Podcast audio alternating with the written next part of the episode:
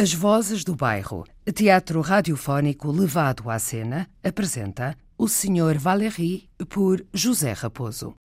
Textos Gonçalo M. Tavares. Direção artística Teresa Sobral. Música Sonoplastia Miguel Curado. Ator José Raposo. Direção de cena, operação de luz e som Diogo Aleixo. Produção Teatro da Trindade e Natel. Parceria Antena 2. Apoios Núcleo Museológico da RTP, Caminho Leia. O Sr. Valéry é um homem que leva a lógica até aos limites na tentativa de explicar o mundo. As suas explicações são sempre acompanhadas de desenhos. Tem um animal doméstico nada usual e uma casa de férias muito estranha. Chega a explicações absurdas apenas porque nunca prescinde da sua lógica. Há quem tenha dito que lembra Tati ou o príncipezinho. O Sr. Valéry era pequenino, mas dava muitos saltos. Ele explicava: sou igual às pessoas altas, só que por menos tempo.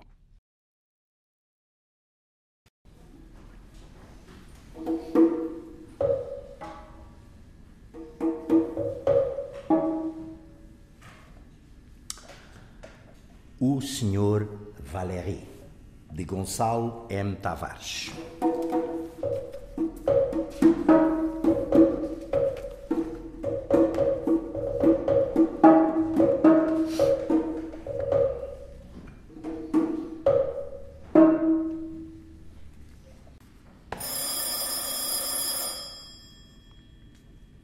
Casa de férias.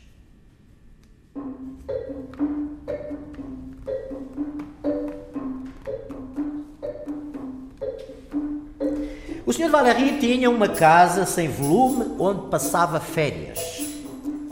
A porta e uma fachada eram as únicas coisas que existiam. Nos dois sentidos se pode entrar e sair, dizia o Sr. Valéry, todo contente. Ele gostava da sua casa de férias. Melhor, melhor só mesmo uma casa com quatro portas, em quadrado, sem nenhuma parede. O centro a restar como o único sítio onde se pode estar sentado. O Sr. Valéry fez um desenho, um paralelepípedo feito por quatro portas. Chamou-lhe a casa das quatro portas juntas. Entra-se por qualquer lado e é sempre igual.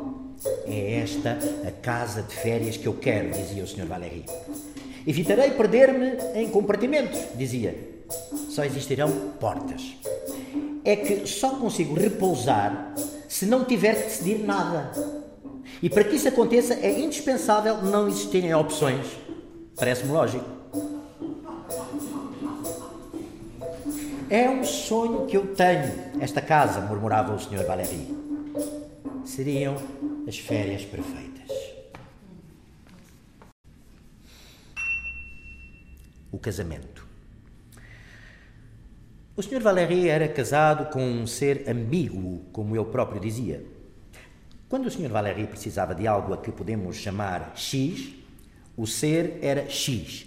E quando precisava de algo a que podemos chamar Y, o ser era Y. O casamento funcionava porque o Sr. Valéry só tinha duas vontades. O Sr. Valéry explicava: o ser com quem casei é assim, e desenhava um cubo imperfeito com uma esfera imperfeita em cima, como se fosse um chapéu. Se fosse só assim o cubo imperfeito, cansava-me. E se fosse assim a esfera imperfeita, entediava-me. Felizmente, dizia o Sr. Valéry, há cubos e esferas imperfeitas. E num raro trocadilho de palavras concluía irónico: E isso para mim é perfeito. Porém, nunca ninguém tinha visto o Sr. Valéry acompanhado.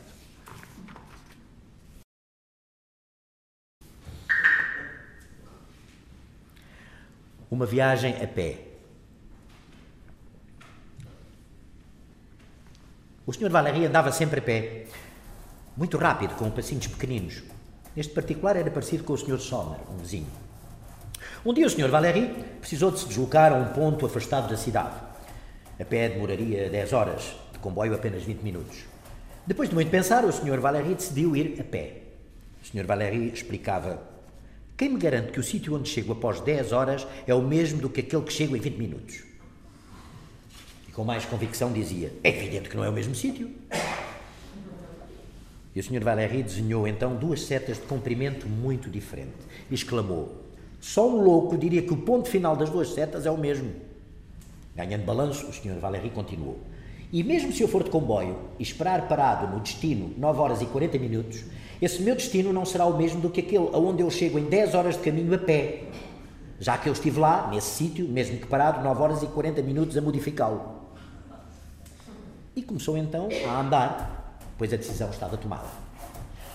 Ao fim de 20 minutos de caminhada, o Sr. Valéry olhou para o relógio e pensou de modo algo confuso. Se eu me encontrasse já no meu destino, este momento exato seria o sítio onde eu chegaria. Olhou à sua volta e disse: Porém, este ainda não é o meu destino. Continuou assim a andar. Mais tarde, contente, exclamou ainda para si próprio: Ainda não cheguei, mas eu vou para outro sítio. E como faltavam ainda cerca de nove horas para chegar onde queria, o Sr. Valéry continuou a andar, contente e feliz com os seus raciocínios, um pé a seguir ao outro, sempre ao mesmo ritmo, a andar em direção ao seu destino. A mim ninguém me engana, murmurava o Sr. Valéry, já a suar muito.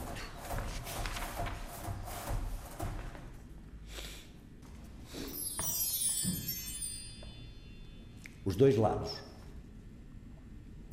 O Sr. Valéry era perfeccionista. Só tocava nas coisas que estavam à sua esquerda com a mão esquerda e nas coisas que estavam à sua direita com a mão direita. E dizia: O mundo tem dois lados, o direito e o esquerdo, tal como o corpo. E o erro surge quando alguém toca o lado direito do mundo com o lado esquerdo do corpo, ou vice-versa. Seguindo escrupulosamente esta teoria, o Sr. Valéry explicava: Eu dividi a minha casa em dois, com uma linha e desenhava uma casa com uma linha vertical que a dividia em dois. Defini um lado direito e um lado esquerdo. Assim, para os objetos do lado direito, reservo a minha mão direita e vice-versa. Neste momento, perante uma dúvida colocada por um amigo, o Sr. Valéry explicou: aos objetos muito pesados, coloco-os exatamente com o seu centro na linha. E desenhou um quadrado atravessado verticalmente por uma linha. Assim, explicava o Sr. Valéry, posso carregá-los utilizando a mão esquerda e a mão direita, desde que tenha o cuidado de os transportar com o seu centro exatamente sobre a linha divisória. Para os objetos leves, continuou o Sr. Valéry, não necessito de tantas preocupações. Mudo-lhes a posição apenas com uma das mãos, a mão certa, claro. Mas como manter esse rigor em todas as situações? perguntou-lhe o mesmo amigo. Quando o Sr. Valéry está de costas, por exemplo, como sabe qual a parte direita e esquerda da casa? O Sr. Valéry mostrou-se quase ofendido com a questão, pois não gostava de ser posto em causa, e respondeu bruscamente: Eu nunca viro as costas às coisas. Isto era o que o Sr. Valéry dizia, mas na verdade, para nunca se enganar, havia pintado todo o lado direito da casa, incluindo os seus objetos, de vermelho, e todo o lado esquerdo de azul. Assim se percebia melhor a verdadeira razão de o Sr. Valéry ter pintado a sua mão direita de vermelho e a esquerda de azul. Não, não tinha sido um ato estético, como ele dizia, era bem mais do que isso.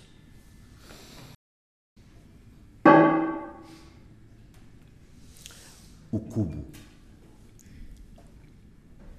O Sr. Valéry dormia sempre de pé para não adormecer.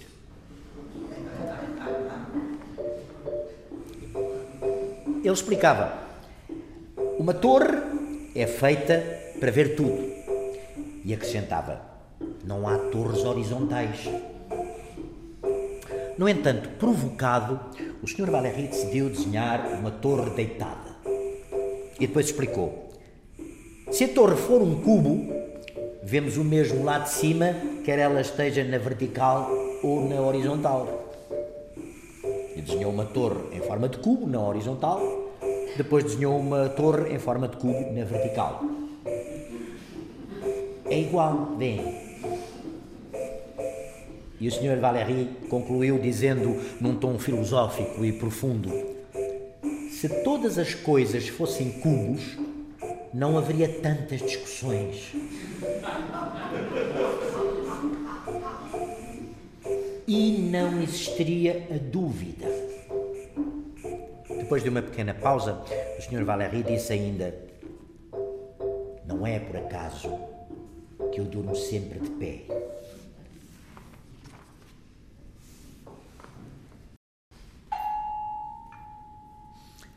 O chapéu. O Sr. Valéry era distraído. Não confundia a mulher com um chapéu, como sucedia com algumas pessoas, mas confundia o chapéu com o seu cabelo. A ideia que o Sr. Valéry tinha é que andava sempre de chapéu, mas não era verdade. Julgando tratar-se do chapéu, o Sr. Valéry, ao passar por uma senhora, tinha por costume levantar ligeiramente os cabelos à frente da testa, por cortesia. As senhoras sorriam muito para dentro, com a distração, mas agradeciam a gentileza. Com o medo do ridículo, o Sr. Valéry passou a precaver-se e, antes de sair de casa, enterrava o seu chapéu de coco até ao fundo da cabeça para ter a certeza de que o levava. O Sr. Valéry até fez o desenho do chapéu e da cabeça, de costas e também de frente. O Sr. Valéry enterrava tanto o chapéu sobre a cabeça que agora era com grande dificuldade que o conseguia tirar. Quando uma senhora passava pelo Sr. Valéry na rua, ele tentava com as duas mãos levantar um pouco o chapéu, mas não conseguia. As senhoras prosseguiam o seu caminho e, pelo canto do olho, viam o Sr. Valéry a suar, com a cara vermelha de impaciência e com uma mão de cada lado a puxar para cima o chapéu, como se faz às rolhas das garrafas difíceis. Como não podiam esperar pelo fim da ação do Sr. Valéry, que certas vezes durava longos minutos, as senhoras afastavam-se antes de assistir ao desenlace da situação. O Sr. Valéry passava, assim, certas vezes por mal criado, o que era injusto.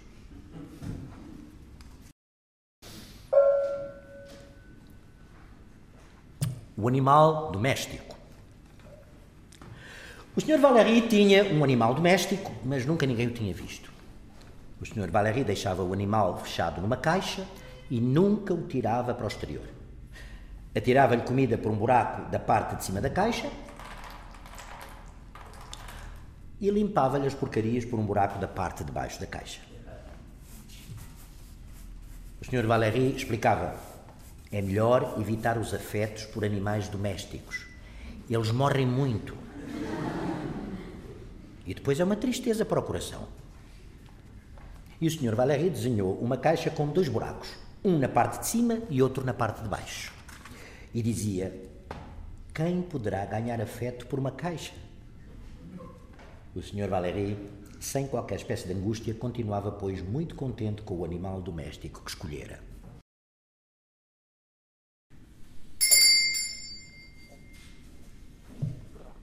O problema dos negócios.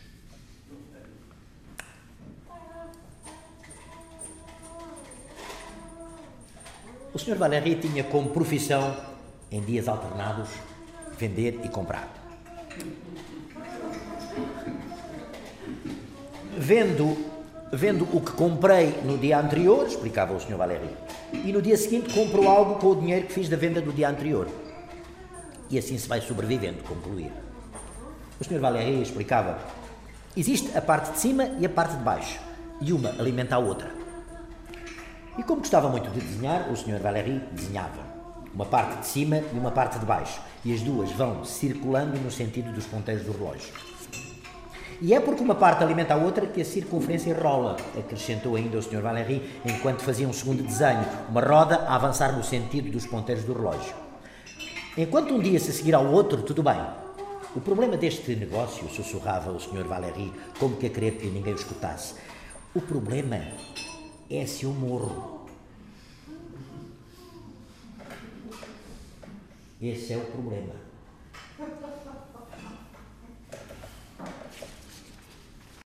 a chávena de café. O Sr. Valéry gostava muito de café. Para o Sr. Valéry, trabalhar e beber café era a mesma coisa. O seu trabalho, a partir de certa altura, era beber café. Ele costumava dizer: sem café não consigo trabalhar. E quem o ouvia julgava-o dependente dessa substância para fazer uma outra coisa. Mas não. O Sr. Valéry explicava: um corpo é tanto mais exato quanto menos tarefas faz e clarificava ainda, exibindo as ideias filosóficas de que tanto se orgulhava. Uma causa vale menos do que um efeito, e um efeito vale menos do que um acontecimento sem causa. Por isso ele agia sem pensar nos efeitos da sua ação. Agia porque gostava da ação que fazia, e bastava. O Sr. Valéry decidiu então desenhar uma chávena de café para provar a sua teoria. Depois de acabar o desenho, ele disse para si próprio: Há dias em que não percebo nada de mim. E, e, como se encontrava confuso, o Sr. Valéry decidiu ir beber um outro café. É uma maneira de resolver as coisas, pensava.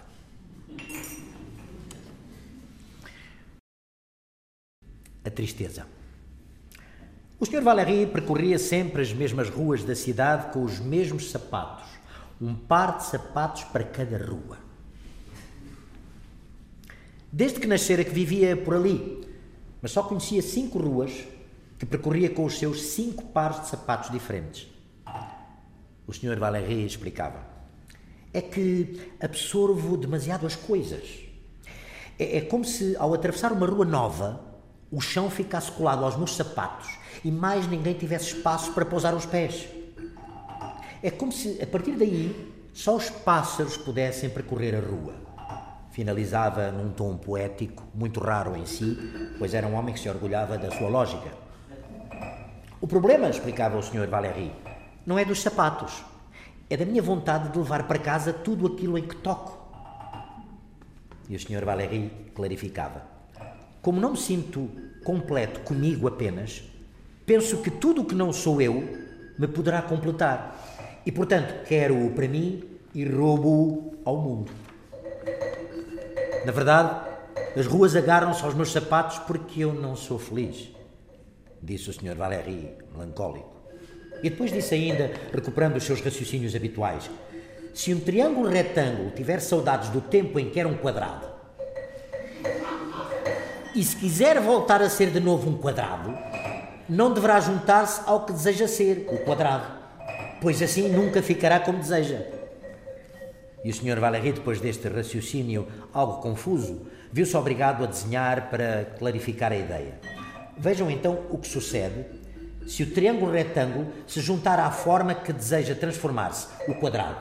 E o Sr. Valéry desenhou um triângulo preto junto a um quadrado branco. No fundo, disse o Sr. Valéry enquanto fazia outro desenho, devemos juntar-nos, sim, àquilo precisamente que não gostamos de ser para assim nos conseguirmos transformar no que pretendemos. E o Sr. Valéry desenhou um triângulo branco e um triângulo preto que juntos formariam um quadrado. E isto é confuso demais e é também um pouco triste, disse a concluir. O Sr. Valéry depois não disse mais nada, já estava cansado e era tarde. Porém, o último desenho que fez foi o de um quadrado dividido em muitos bocadinhos.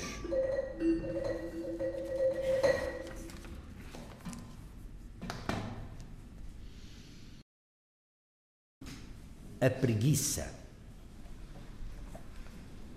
O Sr. Valéry tinha a certeza de ser perseguido. Anda algo atrás de mim, repetia. Mas tinha também a certeza de perseguir. Ando atrás de algo. Ele explicava: Tudo que existe atrás da minha nuca persegue-me quando eu ando. E o Sr. Valéry fez um desenho: três setas atrás de um chapéu. E tudo o que existe à frente dos meus olhos é perseguido por mim quando eu ando. E fez outro desenho: três setas à frente de um chapéu. É por isso, concluía o Sr. Valéry, que sempre preferi a preguiça.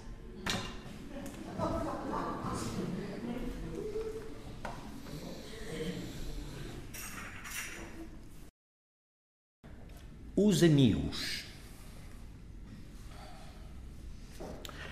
O Sr. Valéry era pequenino, mas dava muitos saltos.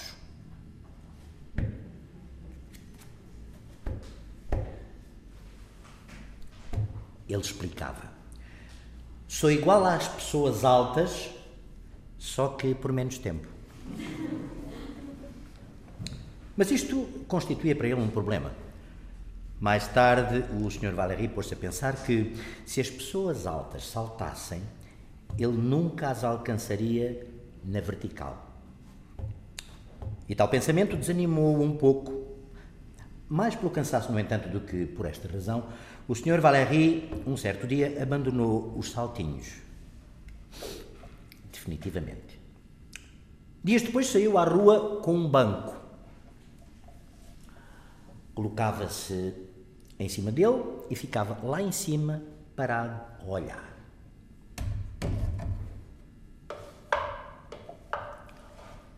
Desta maneira, sou igual aos altos durante muito tempo. Só que imóvel. Mas não se convenceu. É, é como se as pessoas altas estivessem com os pés em cima de um banco e mesmo assim conseguissem mexer-se, murmurou o Sr. Valéry, cheio de inveja quando regressava já à casa, desiludido, com o banco debaixo do braço.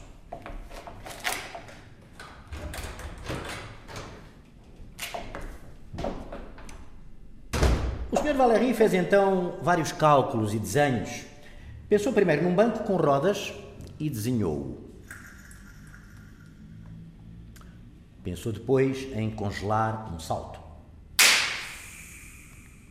Como se fosse possível suspender a força da gravidade apenas durante uma hora. Ele não podia mais nos seus percursos pela cidade. E o Sr. Valéry desenhou o seu sonho tão comum: duas pernas suspensas no ar. Mas nenhuma destas ideias era confortável ou possível. E por isso o Sr. Valéry decidiu ser alto na cabeça. Agora, quando se cruzava com as pessoas na rua, concentrava-se mentalmente e olhava para elas como se as visse de um ponto 20 centímetros mais acima. Concentrando-se, o Sr. Valéry conseguia mesmo ver a imagem do topo do cabelo de pessoas que eram bem mais altas que ele. O Sr. Valéry nunca mais se lembrou das hipóteses do banco ou dos saltinhos, considerando-as agora a uma certa distância ridículas. Porém, concentrado de tal modo nesta visão, como que de cima tinha dificuldade em se lembrar da cara das pessoas com quem se cruzava. No fundo, com a altura, o Sr. Valéry perdeu amigos.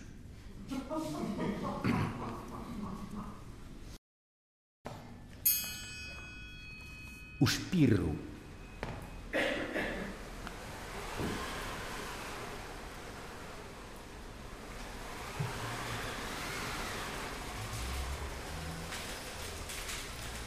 O Sr. Valéry tinha medo da chuva.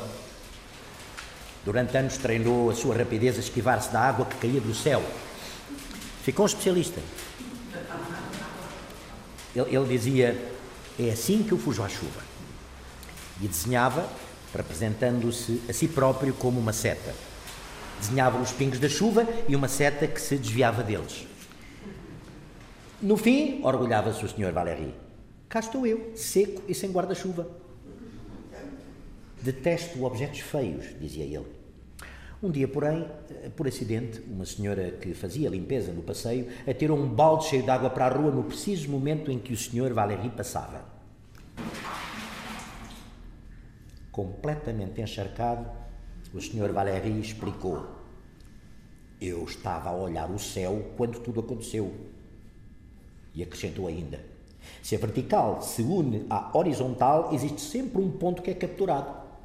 E depois desenhou uma linha vertical atravessada por outra horizontal.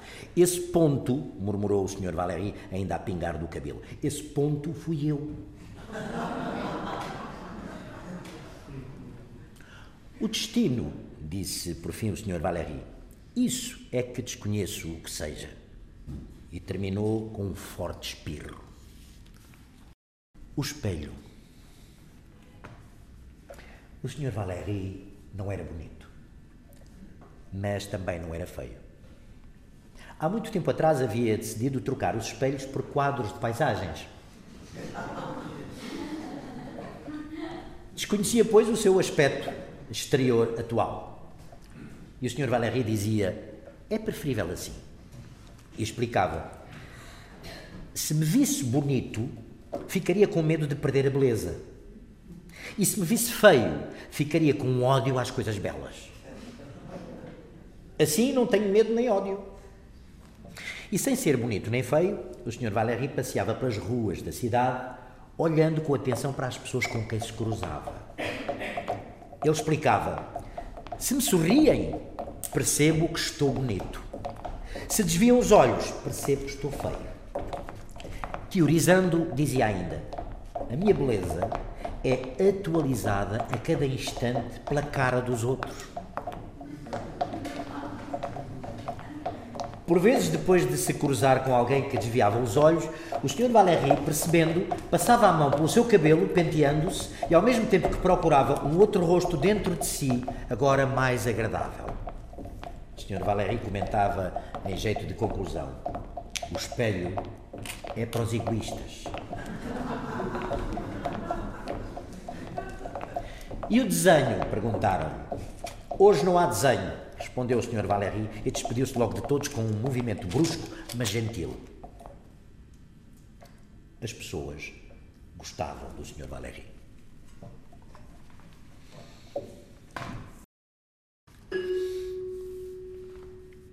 Os sapatos.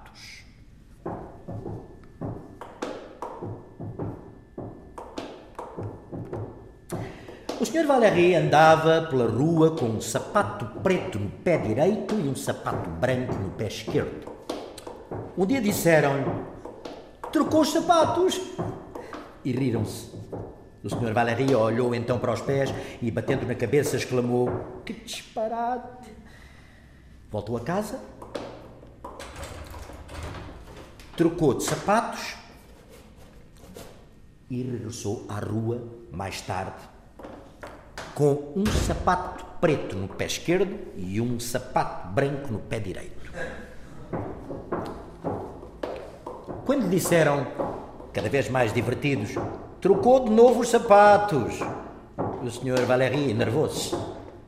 Porém, recordando os princípios da lógica que havia aprendido, fincou os dentes e, para si próprio, enquanto continuava o seu passeio, exclamou: Não! Agora têm de estar certos. O Sr. Valéry explicava a si próprio. Parece um paradoxo, mas é mesmo assim. Se estão trocados, é necessário trocá-los de novo para ficarem direitos. E desenhou um quadrado preto do lado esquerdo e branco do lado direito. E depois desenhou um quadrado branco do lado esquerdo e preto do lado direito.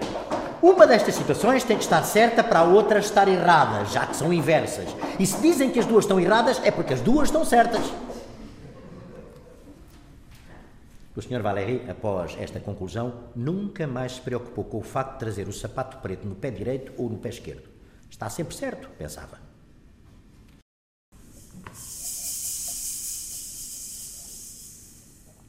A chave de casa.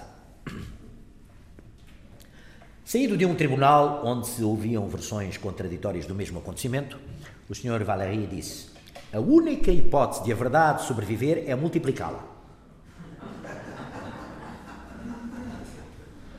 Se a verdade é uma única e a mentira pode ser todos os bilhões de possibilidades que restam, então descobrir a verdade será quase impossível, um acaso milagroso. E a mentira, pelo contrário, aparecerá sempre em todo o lado.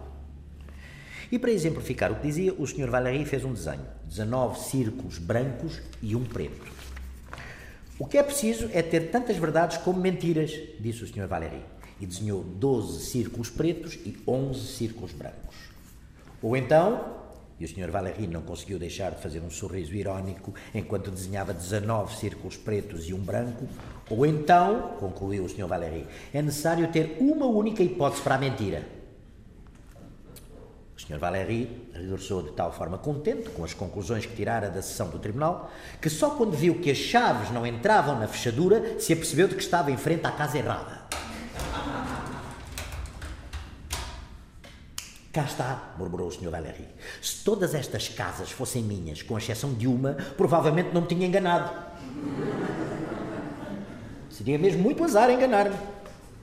E com este pensamento na cabeça, o Sr. Valéry, sem se aperceber, estava de novo em frente a uma porta errada. Se ao menos fosse rico, murmurava o Sr. Valéry, não me preocuparia com a mentira. E de tanto forçar a chave numa fechadura errada, o Sr. Valéry acabou por parti-la. O que muito o irritou. Felizmente tinha sempre consigo uma segunda chave. e, para não falhar de novo, concentrou-se totalmente na tarefa, esquecendo assim por momentos os seus raciocínios. E desta vez a porta abriu-se.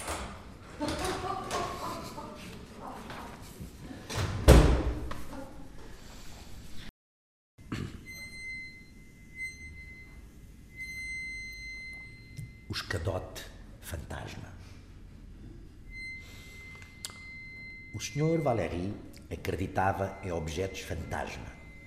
Ele explicava. Por vezes, em certas noites, surgem-me à frente dos olhos na minha própria casa objetos que nunca vi na vida. São objetos que pertencem aos antigos proprietários da casa, objetos que se partiram ou foram destruídos. Olho para a minha mesa e vejo sobre ela um copo que nunca tive. Desvio a minha visão para o canto da sala e lá está um escadote que nunca comprei. Uma vez, explicava o Sr. Valéry, tentei subir pelo escadote fantasma e caí. O escadote de repente tinha desaparecido. Poderia ter partido uma perna, né? mas felizmente, por baixo de mim, apareceu entretanto um colchão fantasma. Nesta altura da explicação, alguém pediu para desenhar um escadote fantasma e o Sr. Valéry gentilmente acedeu ao pedido e desenhou um escadote. Mas isso é um escadote igual aos outros, disseram-lhe. É igual aos outros escadotes, explicou o Sr. Valéry, só que não se vê. Virou então as costas àquelas pessoas que o aborreciam com comentários e já ia muito longe quando para si próprio murmurou: Pedem-me para desenhar um fantasma e ainda reclamam do desenho. São assim os homens.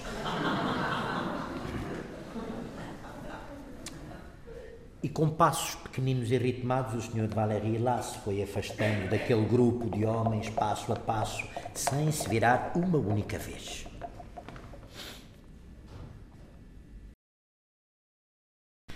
O truque. O Sr. Valéry vestia sempre de negro. Ele explicava: Ao verem-me de preto, julgam-me de luto e, por compaixão, não me enviam mais sofrimento.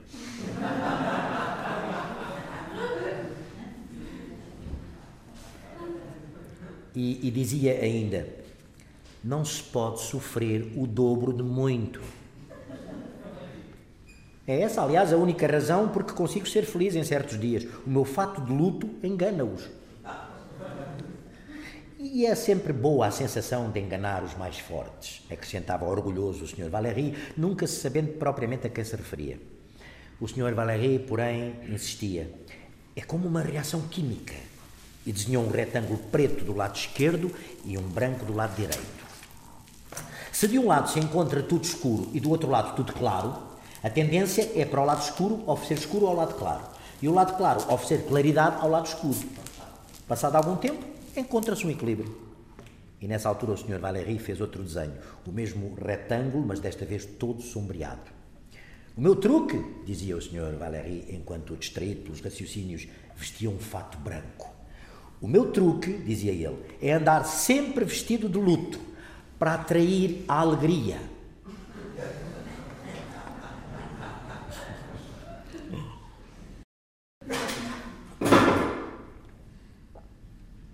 Os roubos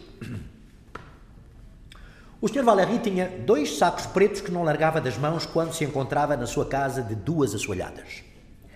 Ele tinha uma obsessão por roubos. Antes de o Sr. Valéry sair de um compartimento da casa para outro, colocava todos os objetos existentes no compartimento num dos seus sacos pretos.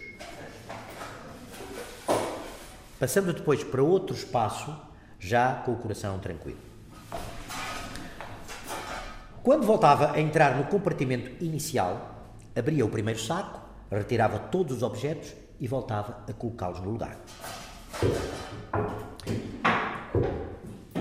O segundo saco, com os objetos do outro compartimento, ali ficava seguro numa das mãos. O Sr. Valéry explicava: É por isso que tenho poucos objetos. Dá muito trabalho pô-los e tirá-los do saco. Quando o Sr. Valéry saía de casa, levava os sacos com todos os objetos dos dois compartimentos, atravessava a rua e ia depositá-los no cofre do banco.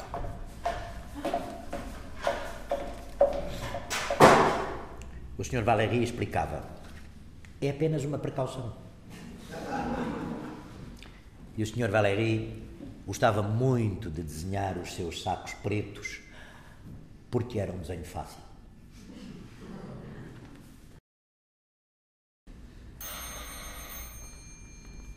As três pessoas. O Sr. Valéry conhecia apenas duas pessoas. A pessoa que ele era, nesse exato instante, e aquela que ele tinha sido no passado. O Sr. Valéry dizia: Se continuar a viver, conhecerei uma terceira pessoa. E nestas alturas o Sr. Valéry sorria com o seu ar vago e inteligente, enquanto satisfeito caminhava com passos pequeninos em direção ao seu próprio eu que se encontrava no dia seguinte. O passado tem o Sr. Valéry, o presente sou eu, e o futuro terá um Sr. Valéry diferente. Pelos meus cálculos, sou três pessoas, no mínimo. No entanto, dizia ainda o Sr. Valéry, três pessoas podem ser uma, no caso de se conhecerem muito bem. E o Sr. Valéry explicava: se corrermos muito rápido e o espaço for muito curto, conseguimos estar em todo o espaço ao mesmo tempo. E desenhou um retângulo branco do lado esquerdo, com riscas verticais no centro e riscas horizontais à direita. É possível correr tão rápido de maneira a que se esteja em simultâneo nas três zonas, disse o Sr. Valéry, apontando para o desenho que tinha feito. Conhecer três pessoas e ser como elas uma única. Terá murmurado ainda lá ao fundo o Sr. Valéry. Porém, o Sr. Valéry não tinha crises graves de identidade. Tinha apenas crises de fígado no inverno. O interior das coisas.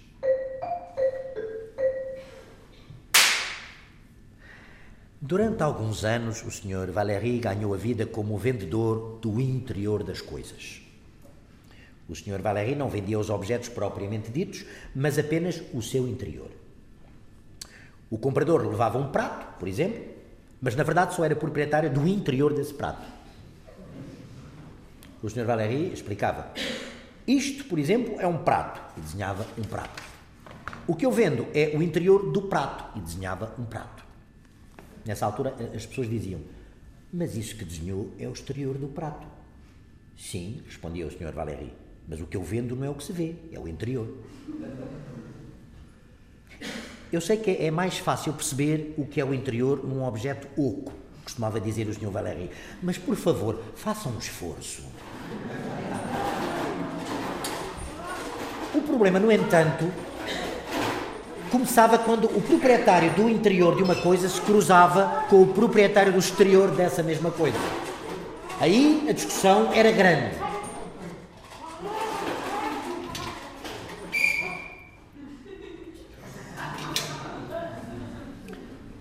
Na verdade, nunca os dois compradores poderiam ficar contentes, exceto se vivessem na mesma casa. Porém, coincidências como esta não sucedem muitas vezes na vida. Daí o negócio do Sr. Valéry não ter resultado. Acusaram-no de aldrabice, mas o Sr. Valéry era apenas alguém que pensa muito.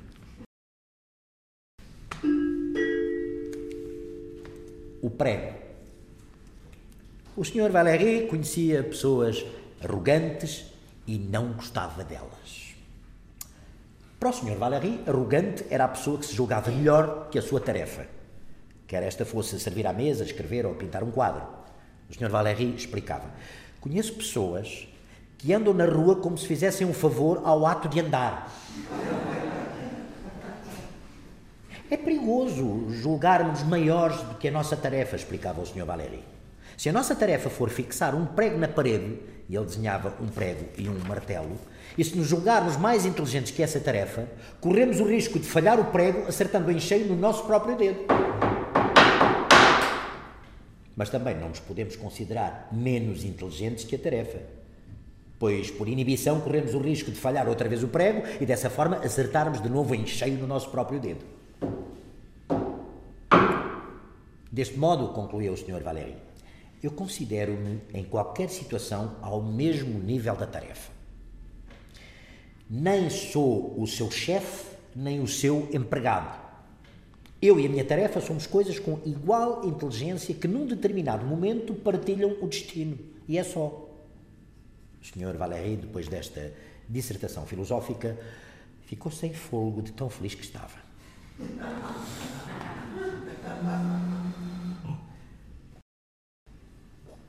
A competição. O Sr. Valéry não gostava de competir. Sobre qualquer competição, ele dizia que, do primeiro ao último lugar, todas as classificações eram más. E interrogava-se: ganhar aos outros, para quê? Perder com os outros, porquê? Prefiro ser vice-último ou sub-último, dizia ele com ironia.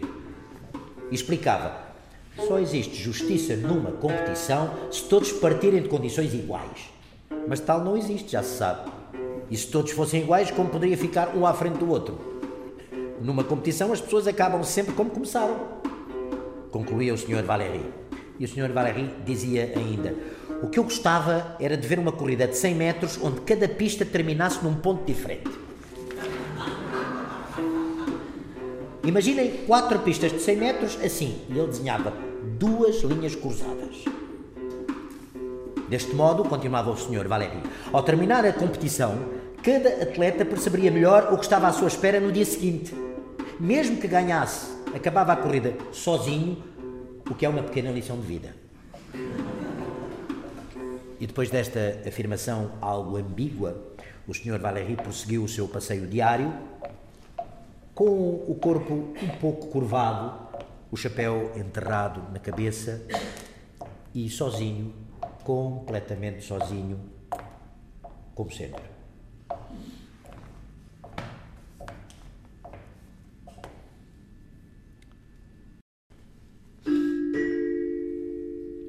Sombra. O Sr. Valéry não gostava da sua sombra, considerava-a como a pior parte de si próprio.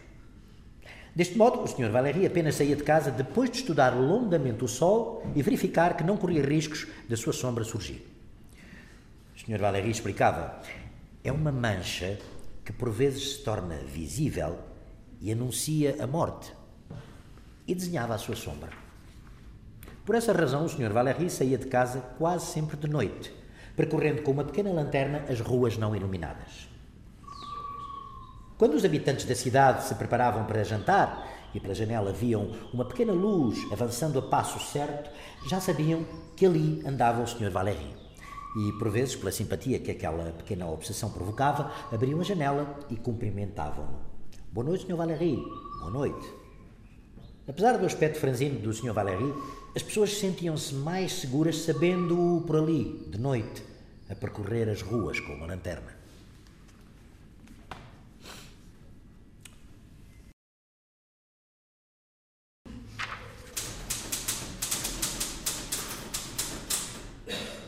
A literatura e o dinheiro. O Sr. Valéry levava sempre debaixo do braço um livro envolvido por um elástico e por uma capa de plástico. Para além de ler o livro, utilizava-o como carteira para guardar as notas. O Sr. Valéry explicava: Nunca gostei de separar a literatura do dinheiro.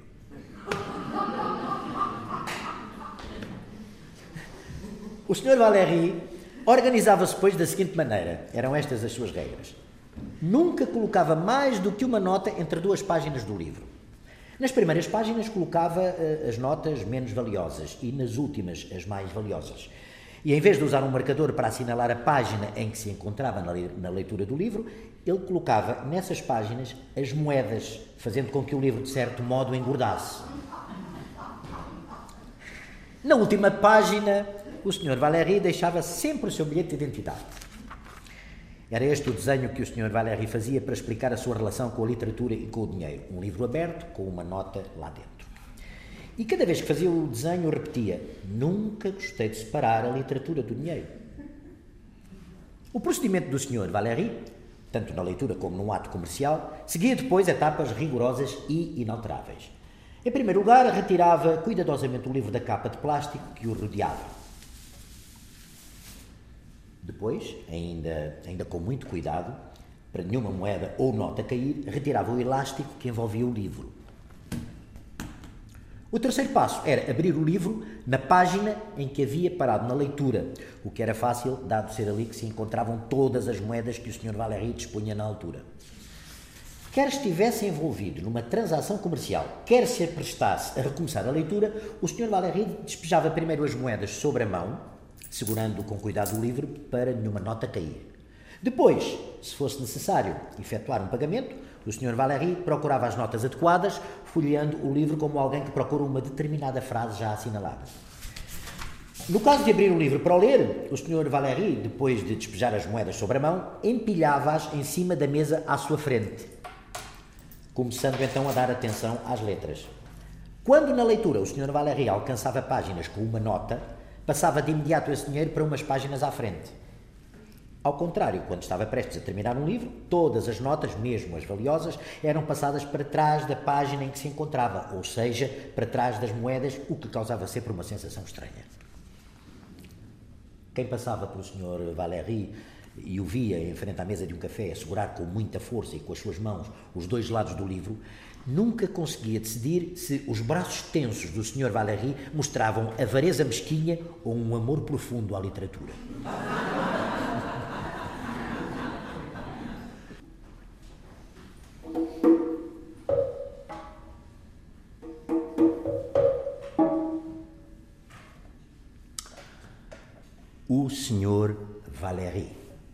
Gonçalo M. Tavares.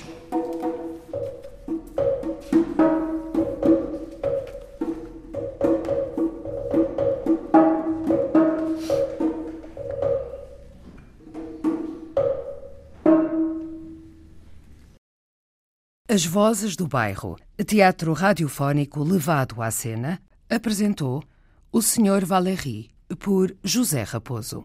Textos Gonçalo M. Tavares. Direção artística Teresa Sobral.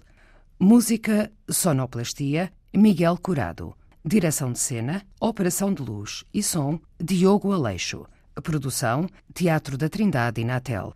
Apoios Núcleo Museológico da RTP Caminho Leia. Este programa teve a captação, montagem e realização de Hugo Romano e apresentação de Maria Alexandra Corvella.